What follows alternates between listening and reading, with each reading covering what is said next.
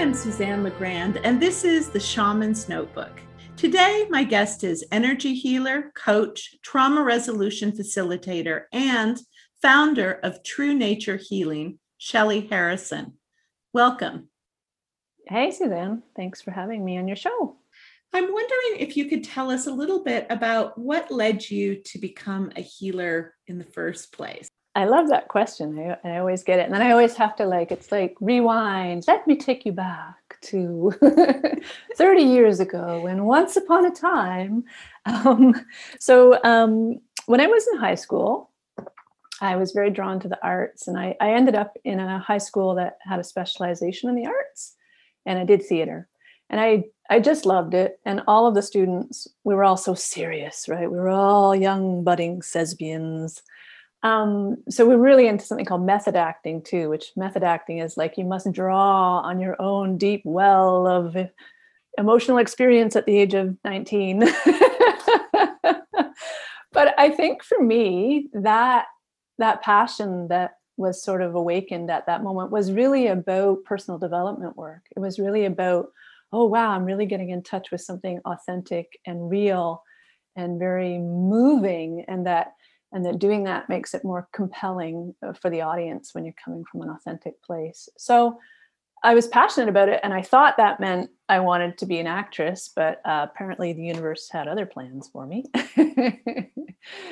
This is where the healing path started. I was having back pain in the area of my body that i now know is the back of my heart chakra um, but it was a bit of a mystery because there was no reason for me to have back pain. I wasn't super athletic. I didn't have an injury. It wasn't really any reason for it to be there. And what was really popular where I lived in Ottawa at the time was Rolfing, which is a form of physical realignment work, working deeply on the fascial tissue. So I went and got Rolfed, and uh, it didn't do anything for the back pain. um, but in the Rolfer's office, there was a poster up for Reiki.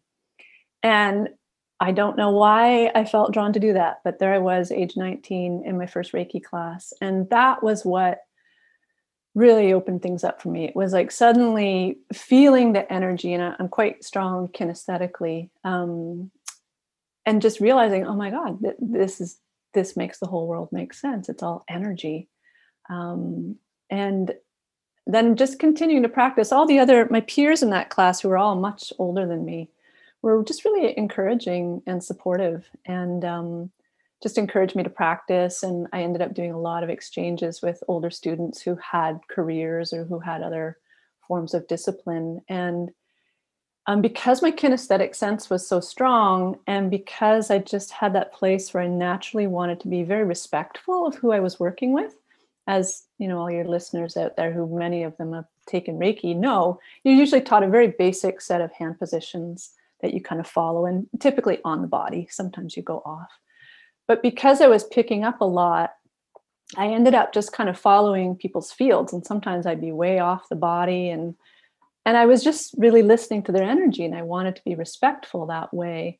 And all kinds of interesting things started happening but what also started to happen was I was also getting very ungrounded because I had no context. I didn't, you know, I was listening and I was following, but I was also 19, uh, you know, hadn't done a lot of personal process work yet myself and kind of didn't know where I was in the energy field. And so that's when um, people kept encouraging me to read Barbara Brennan's books. And uh, this would have been, I graduated high school in 1991.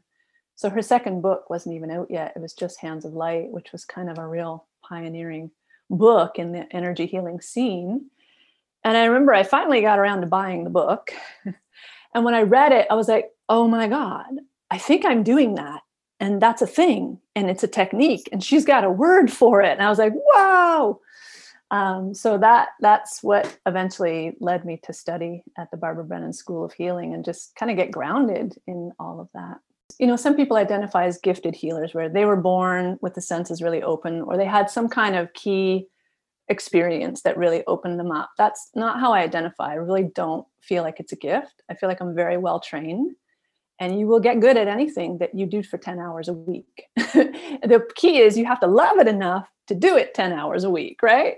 So but I mean, we all are born with natural talents, tendencies, and aptitudes. And I think it's that that's who I am, as I like to connect deeply with things, with nature, with people. And what it was about taking Reiki or my first introduction to the worlds of energy that really turned me on was the communion. It was that deep level of communion with people that's really soul level, consciousness level. You also studied plant spirit medicine with Eliot Cowan. I'm wondering if you could talk a little bit about that.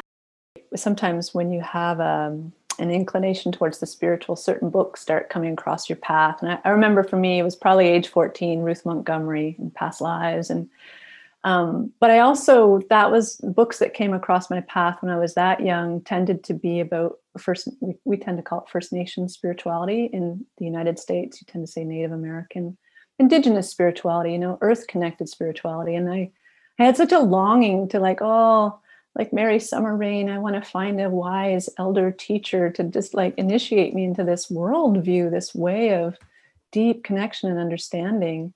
Um, and so nature was always it for me too. I mean, I grew up running around in the fields, playing in my treehouse, and, and bless my parents for raising me in the country. Thank you.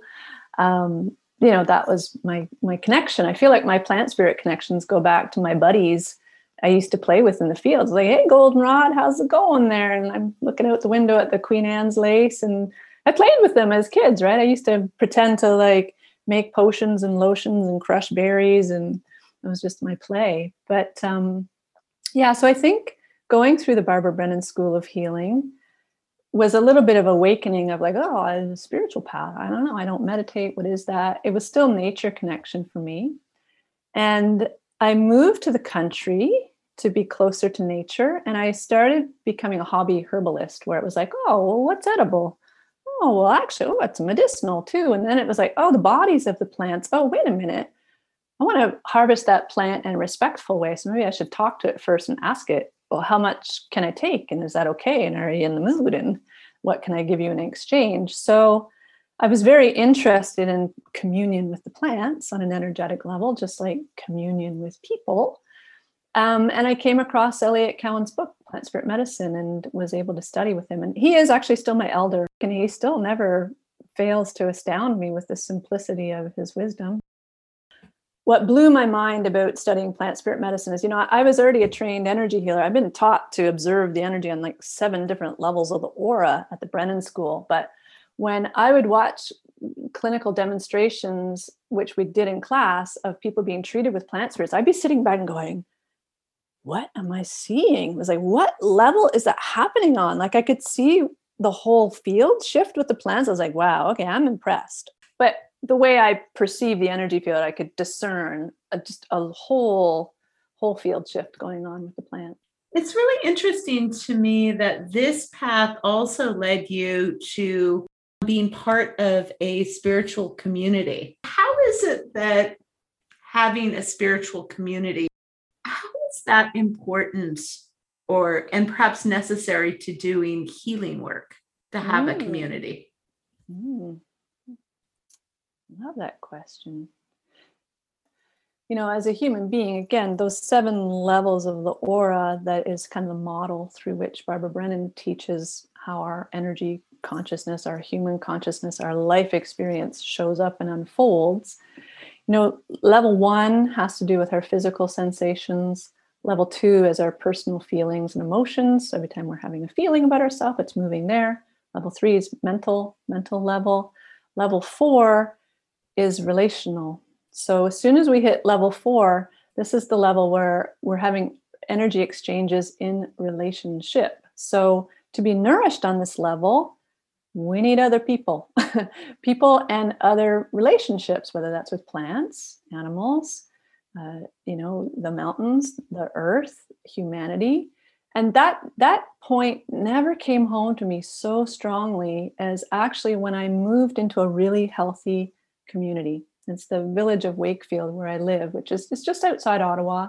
And I'd lived near it, but a few years ago I lived right in the village and it just happens to be just the right size somehow and it has people who are very interested in community involvement that I could literally feel like when I would walk into the village and just meet people and be part of that, I was like, wow, that's what that is. This feels really nourishing. Like I feel held. So, and then specifically for healers, I think you need mirrors. And, you know, it's a really strong thing that was an aspect of the training at the Barbara Brennan School of Healing. We followed the supervision model, which is what most psychotherapists are trained in, which it just means you, can't take others where you haven't been.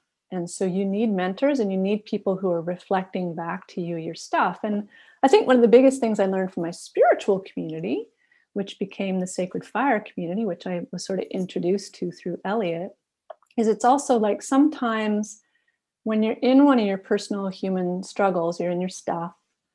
Sometimes just being one with one person and they're saying, yo, you're doing your stuff and you're not believing them and it gets into conflict. But then sometimes if you have a whole community going, yeah, that's your stuff, that you need that much mirroring to be like, whoa, okay, maybe I need to look at this, right?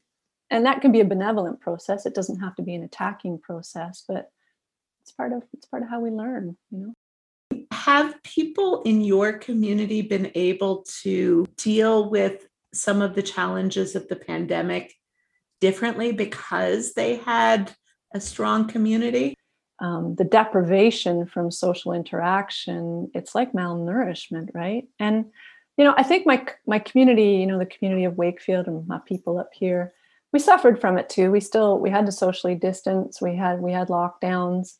What I noticed financially that people found it hard. I mean, we have a favorite local bar that's our local watering hole, and it's like our second community center. And we know them. So when lockdowns happen, I mean, we have a Facebook group and we're like, hey, you guys, what do you need? We raised $10,000 in five days for them because that's the kind of community we are. And if there's enough people that just give a little bit to be like, here, your rent's paid for however long you need, we'll keep you afloat. Like there was that kind of like, trying to spread the resources around and trying to take care of each other that that it's harder for that to happen when the community is too big right? That's why i say it seems to be needs to be a certain size where you you have actual relationships with each other where there's the care and the knowing of one another that you will go that extra mile. You, you need the face right? You need the relationship that moves your heart to be like yeah i'll find that hundred dollars for you you know and this is how it was when we used to live in healthy indigenous communities right is community gives you a place to offer your gifts and also to receive back from right? So there's also this place where in my community i feel like i know i can ask too. Like i know if i get into trouble i have 12 different neighbors i can say hey can you give me a lift to go pick up my car? You know or like there's that feeling like that you can ask but there's also that feeling of when you're nourished by a community there's that place where i want to give i want to do volunteer work i want to look for what's my contribution back to this community um, because i'm receiving so much just from the nourishment we generate when we get together and do theater. See now how do I do theater is Wakefield Theater. We have an amateur theater company. That's lots of fun. I think this connects with healing trauma that's both ancestral or work with family constellations. Can you talk a little bit about how you began to mm-hmm. do this work? Yeah. Trauma, it feels like it's becoming such a buzzword out there, but you know what? That's a good thing because it, it's so important. And it, it's it's kind of sort of really fundamental to who we are as humans, right?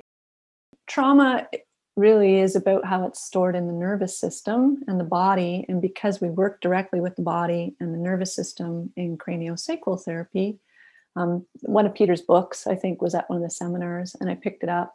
But you know, I also want to say, I feel like the universe led me into that work. Um, I was in a relationship when I was in my kind of late 30s, and such a beautiful human being with such a good heart but oh my goodness that relationship was just nightmarish. And i didn't know until afterwards until i started studying trauma i didn't understand what i was seeing which was this lovely human being um, had a, a severely traumatic childhood and what was happening in our relationship was constant traumatic reenactment um, this person had PTSD, but I didn't know that's what it was. And, you know, when you can separate the reenactment and kind of you'll say the symptoms of that person's trauma from the human being it doesn't mean you can't fix them they need trauma therapy but it, it certainly it makes it, it depersonalizes what's happening and it just makes it easier to understand it so i want to say bless that person because i feel like he was on my path to um, move me into that and i am so happy I studied somatic experiencing. I mean, as as profound as my education was over four years at the Brennan School, when I started studying somatic experience, I feel like it was like this key that opened this door. Because not only then was I looking, I say looking, I'm not seeing with my eyes, but perceiving um, people's energy field. I was like, oh, I'm watching the nervous system. What's it doing? Okay, okay, okay, okay. I just feel like I can help people so much more. Um, and it's also moved it to this place where when I was just doing energy healing, I would talk a little bit because we're trained at the Brennan School really to be, we're not trained as therapists, but we're trained with that awareness of like, look, if you're in someone's energy field, you're in their deepest life issues, you're going to need to be able to talk about that. You're not a therapist, but this is what you're working with. It means somatic experiencing soma, body, experience it. It's done through what Peter calls the felt sense just being able to feel sensation in your body, which is first level of the energy field. It's your etheric body. So guiding clients that way, it also connects them with their energy field. So it's like I'm really getting them to do the unblocking of their energy field, getting them to contact the blocks. So it feels more like they get the empowerment and the education, and they're learning that they can do this. Uh, it's less like fixing and more like teaching and more like engaging them in the empowerment. And I like that. How is it that you get people to feel things that they have been probably spending a good portion of their life avoiding feeling? This is part of the art of somatic experiencing, right? Is, is knowing how to, um, I mean, what the nervous system needs, first of all, primary, it needs the right conditions to, to start to work on this stuff. So, let me tell you, the client's nervous system will assess you, first of all, to see if you are safe. and if you haven't, you could say, done enough personal work yourself, or your own nervous system isn't calm enough for them to attune to, they won't do the work. It's not they're trying to be stubborn, it's just they their system knows they're not safe enough.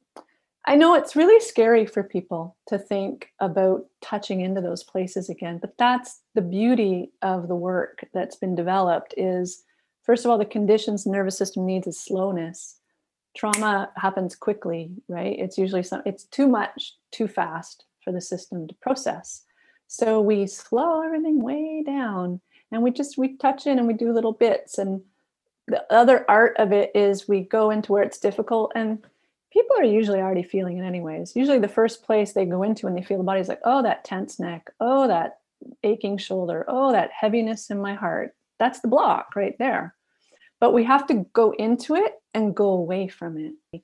So there there is a lot of i would call it art to to it and very you know what i discovered about i mean i feel like i'm quite good at the work but that also comes from a lot of practice but it's also from years of observing people's energy fields i'm able to be like oh yeah that's too much. Oh okay. Oh yeah that's good right? To being attuned with the client's very important and just gauging how much they can do um, yeah. Do you see a lot of common themes in the different clients that you see with respect to trauma or collective trauma, even? I mean, most of the people I work with are really smart professional women who may have a probably a secret inclination towards spiritual practices that they're probably not talking about at work. A lot of them say they feel like they're the weird one. I'm like, what are you talking about? This is normal stuff. But you know, they're they're doing tarot on the side or they've done Reiki, but they they probably have a professional career. A lot of them would rather be healers, but they're they're trying to make that leap. But they're all people who've usually done some therapy. Um, you know, these are smart professional women. They've, they've they're into personal development. They've done some therapy. They've explored that. They've done different things, and they've done a lot of learning, and they've done great work there. But it just hasn't gone deep enough because you can't talk trauma out of the body because it lives in the body and the nervous system. So, and then the layer of the family constellations layer, which is the inherited family trauma, psychotherapists aren't trained in that and there's all kinds of so interesting dynamics we see play out that live at that level and you kind of miss a whole level of of that. So common themes. They're all usually pretty stressed out because they're really competent overachievers who've taken on too much. And what happens is then that starts to jangle all the stuff underneath that hasn't been excavated yet which is why everybody's very busy right now because covid did that brilliantly right? So much fear in the air and suddenly all the latent trauma that maybe you've been managing over top of for a really long time and the stress levels go up and now the symptoms and you're just your system has too much there's too much load and you're you're really feeling it right? And um, so that's definitely a collective thing. What does healing look like it looks a lot like all those wonderful case studies that you share in your podcast series. I think those are great where you give examples of how someone goes from one place to another. Um, and i have to say i think that's why i'm addicted to my work because it's it's it's so beautiful to witness someone unlayering this stuff and and realizing that's not who they are. You know peter levine himself he relates it to like a hero's journey of of reclaiming the empowerment and the who you really are out from underneath all this kind of stuff that gets packed in there. I mean what is healing really for me?